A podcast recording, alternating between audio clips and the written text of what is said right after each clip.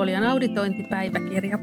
Metropolia valmistautuu ulkoiseen auditointiin ja tässä podcastissa me ihmetellään näitä auditointijuttuja rennolla ja uteliaalla otteella. Mä oon Virve Kenttä, Metropolian toiminta-arkkitehti ja tänään mulla on vieraana Heidi Steenberg.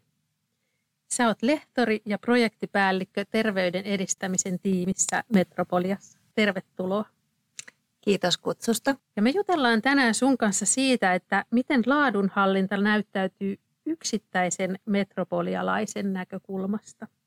Ja sulla on pitkä historia Metropoliassa, sä oot tehnyt monenlaisia työtehtäviä täällä, niin kerro ensin tähän alkuun vähän siitä, että miten sä tulit Metropoliaan ja mitä kaikkea sä oot ehtinyt tehdä. Tulin kymmenen vuotta sitten, itse asiassa helmikuussa tuli nyt tasan kymmenen vuotta Helsingin Sanomien – ilmoituksen kautta haettiin ensihoitoon ja bioanalytiikkaan koulutuspäällikköä. Ja, ja siinä tehtävässä ehdin olla semmoinen vajaa kaksi vuotta ja sitten meillä tuli organisaatiouudistus ja etenin sitten terveyspalvelut yksikön tutkintopäällikön tehtäviin. Ja, ja sen jälkeen sitten tulikin pisin tämmöinen rupeama Metropoliassa viisi ja puoli vuotta toimin projektijohtajana – ää, toi, käynnistin tämmöistä maahanmuuton vastuukorkeakoulutoimintaa, SIMHE-toimintaa. Ja nyt sitten viime syksystä olen toiminut uuden projektin projektipäällikkönä Dallaten hankkeessa ja sen lisäksi olen päässyt nyt sitten ensimmäistä kertaa kokeilemaan myös siipiäni opettajan tehtävissä. Eli opetan ää, ammattikorkeakouluopiskelijoille sotealalla johtamista ja yrittäjyyttä ja sitten nyt myös – ylemmässä ammattikorkeakoulu sen syksynä. Niin. Eli sä oot oikeastaan ollut ammattikorkeakoulun molemmissa näissä ydintehtävissä. Sä oot tehnyt TKI ja sä oot tehnyt koulutuspuolen tehtäviä ja sitten vielä AMKki- ja YAMKki-tutkintoa. Että sulla on tosi laaja skaala näihin laadunhallinnankin asioihin. Miten se laatu ja laadunhallinta tulee sun arkisessa työssä esille? Eri työtehtävien kautta sitä peilata, että minkälaisia asioita siellä on noussut, joita sä katsot, että nyt me ollaan laadun ja laadunhallinnan kanssa tekemisissä? No mun täytyy ehkä palata siihen, kun tulin Metropoliaan ja silloinhan sä aina tutustut, kun haet uuteen organisaation töihin, niin että millainen organisaatio on kyseessä ja ja Metropoliassa sitten tykästyin Metropolian arvoihin. Ja siellähän yksi arvoistahan on korkea laatu. Ja se on ehkä ollut sellainen, mitä tietenkin on eri työtehtävissä, kun sä oot ollut esimiestehtävissä tai sitten ylipäätänsä asiantuntijatehtävissä, niin, niin sähän aina sen työtehtävän kautta mietit toisaalta, että miten myös ne arvot näyttäytyy siinä sun työtehtävässä. Ja e-, ennen kaikkea nyt sitten, että miten se korkea laatu tarkoittaa milloinkin siinä tehtävässä, mitä, mitä teen. Et se on niinku semmoinen, ehkä semmoinen niinku tosi tärkeä asia – se henkilökohtainen aspekti tähän laatuun. Toinen on sitten tietysti se, että kun itsekin on ollut päällikkötehtävissä ja esimiestehtävissä, niin silloin sitä tietysti tarkastelee myös sen rakenteen ja erilaisten toimintajärjestelmien kautta hiukan laajemmin.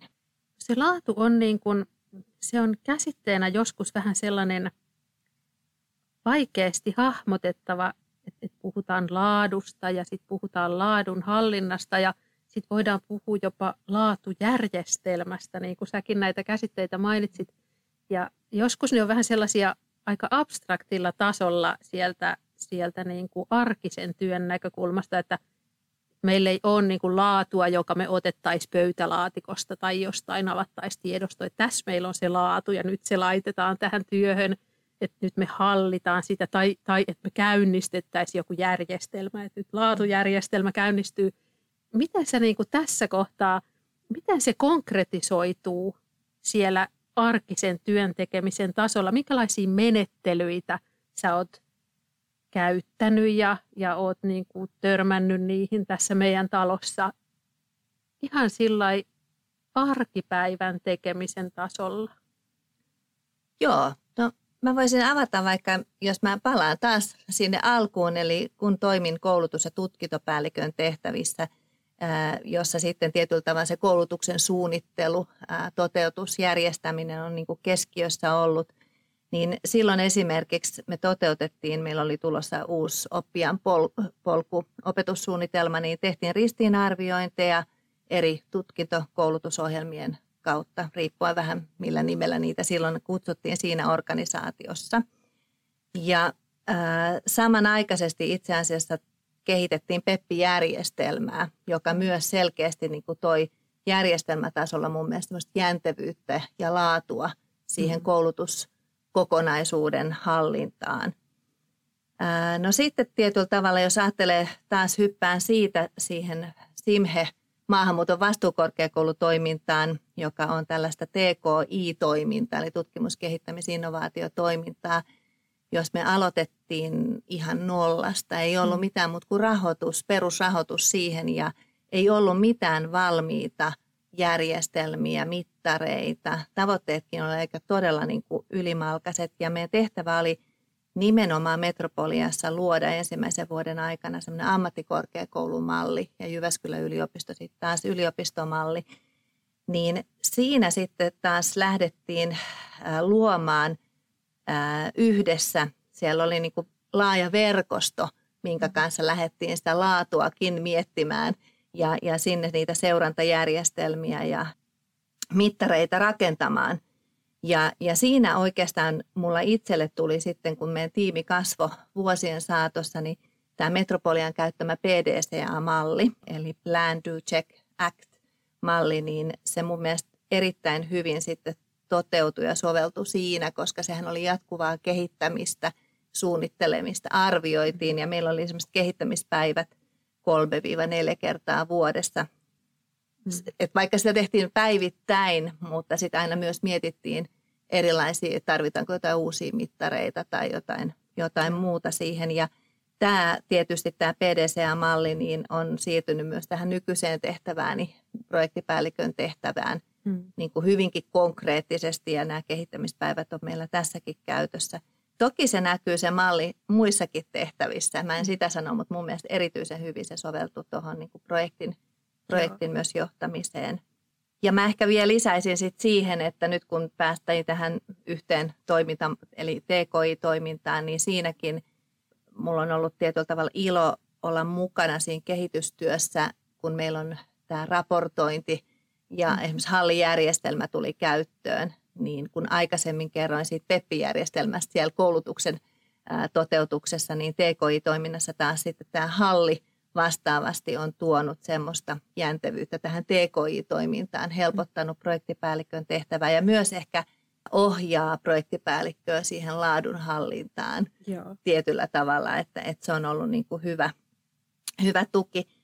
Toinen ehkä semmoinen näihin molempiinkin tehtäviin liittyen on myös se, että, että myös sitä niin kuin osaamista, koska laatuhan on tietenkin henkilökohtaisesti myös asennetta, mutta myös se on paljon sitä osaamista, mm. niin, niin meillä on tullut projektipäälliköille tämmöinen koulutusmalli, Joo. joka tietyllä tavalla myös tukee sitten sitä laadukasta projektipäällikön tehtävän niin kuin hoitamista.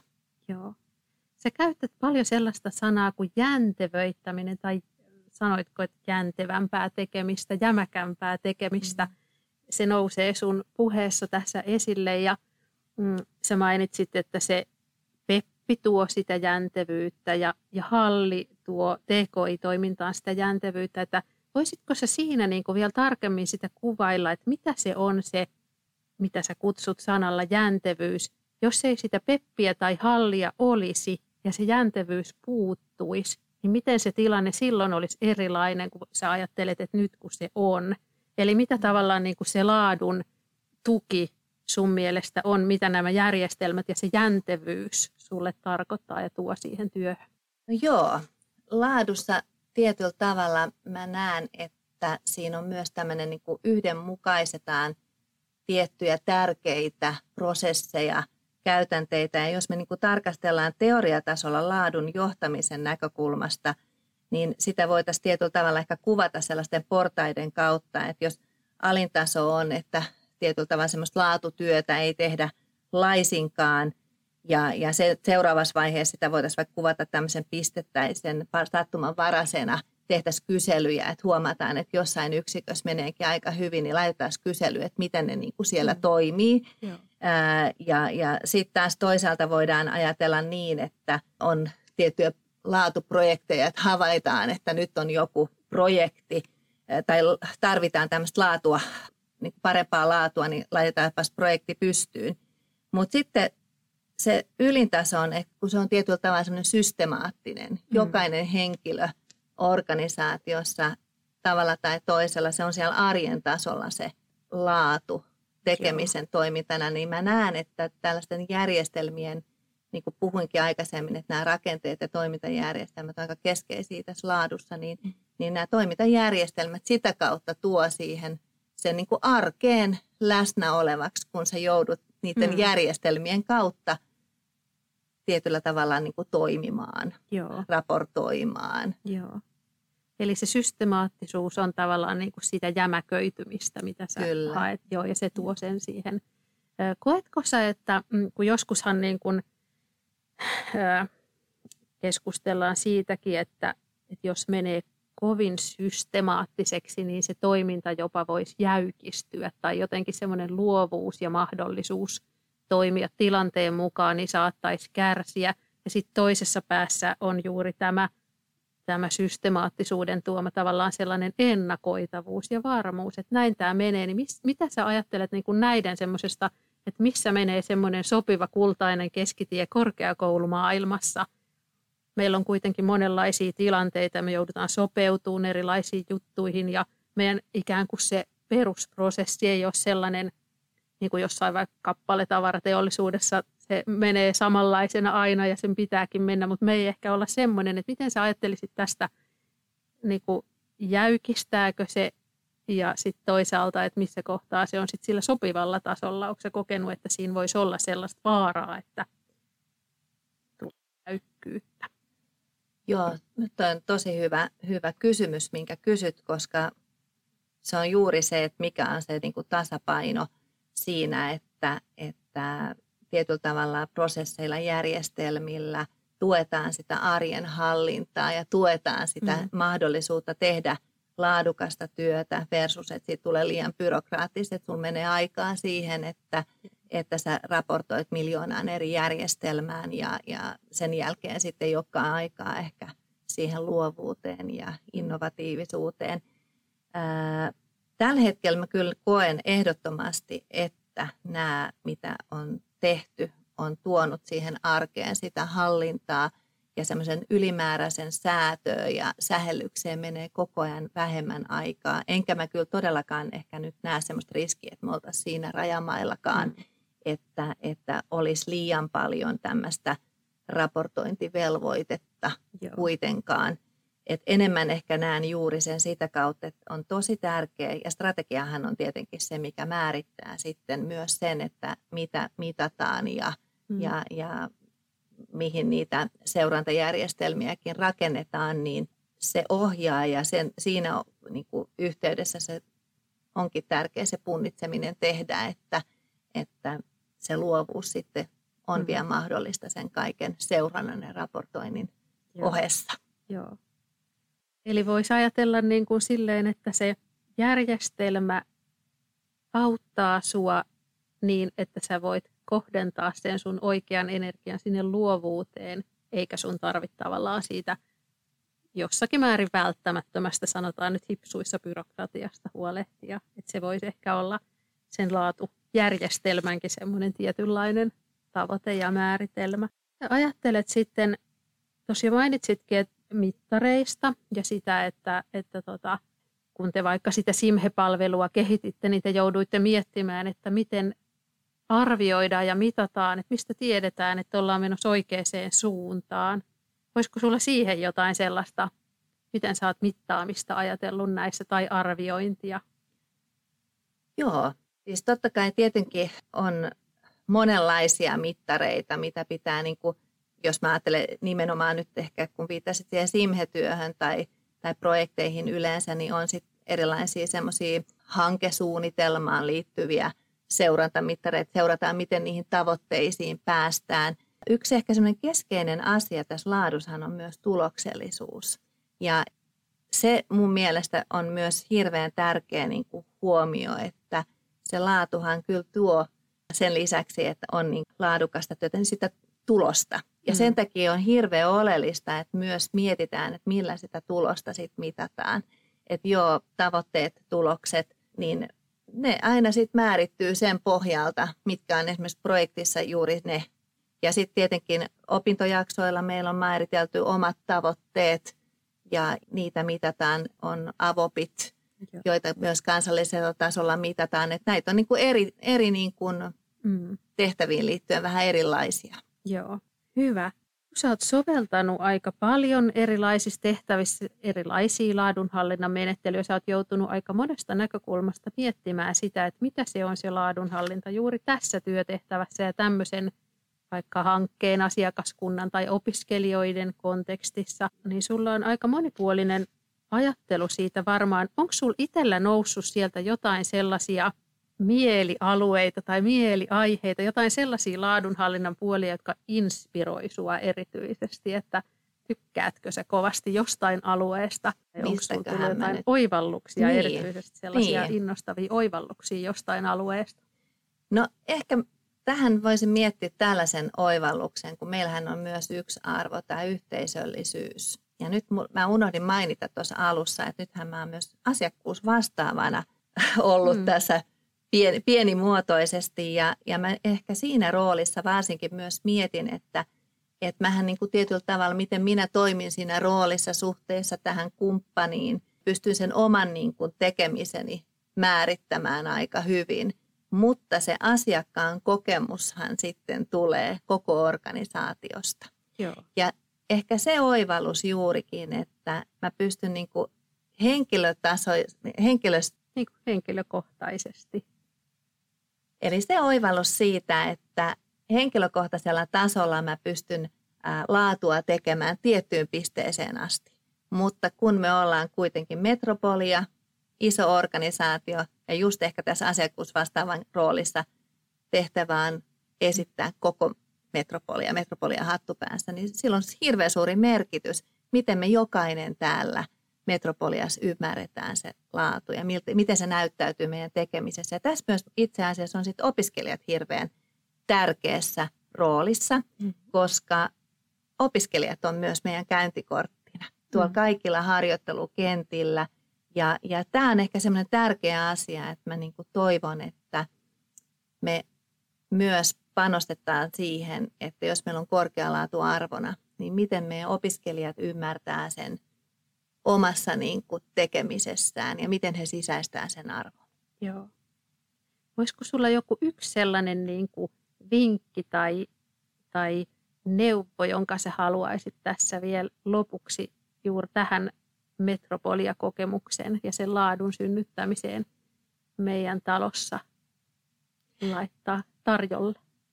No ehkä kaikessa mä itse koen, että esimerkillä johtaminen on niin kuin tosi tärkeää. On se sitten projektitiimi tai on se opiskelijoihin päin toiminta.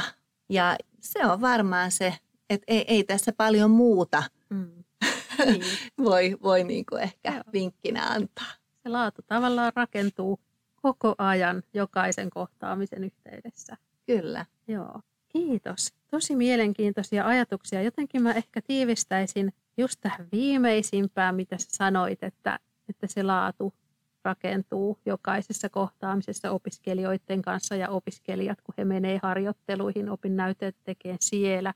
Ja sitten toinen ehkä sellainen, mikä mulle jäi mieleen sun ajatuksista, oli se, se järjestelmien rooli työn keventämisessä. Että sinun työsi on helpompaa, kun sulla on tavallaan joku pohja ja sun ei tarvi pohtia aina joka kerta erikseen, että miten mä tämän teen tällä kertaa, kun se järjestelmä antaa sulle niitä semmoisia suuntaviittoja ja sitten saat käyttää kaiken luovuutesi sellaisiin oikeasti kiinnostaviin asioihin. Hyvin kyllä tulkitsit minua. Kiitos. Kiitos Heidi, kiitos kun tulit tänne vieraaksi ja, ja kuultiin, mitä sulle henkilökohtaisesti sun työssä laadunhallinta merkitsee. Ja seuraavassa jaksossa me sukelletaan sitten sinne itsearviointiraportin tuottamiseen ja niihin huomioihin, joita siellä on syntynyt.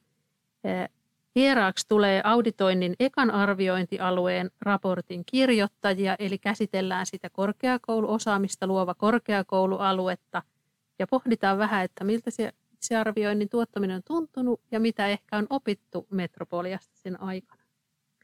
Ja kiitos kuulijalle, oli ihanaa, että olit kuulolla ja tuu jatkossakin kuuntelemaan. Laita palautetta ja aihe- ja vierailijatoiveita. Annalle ja Virvelle.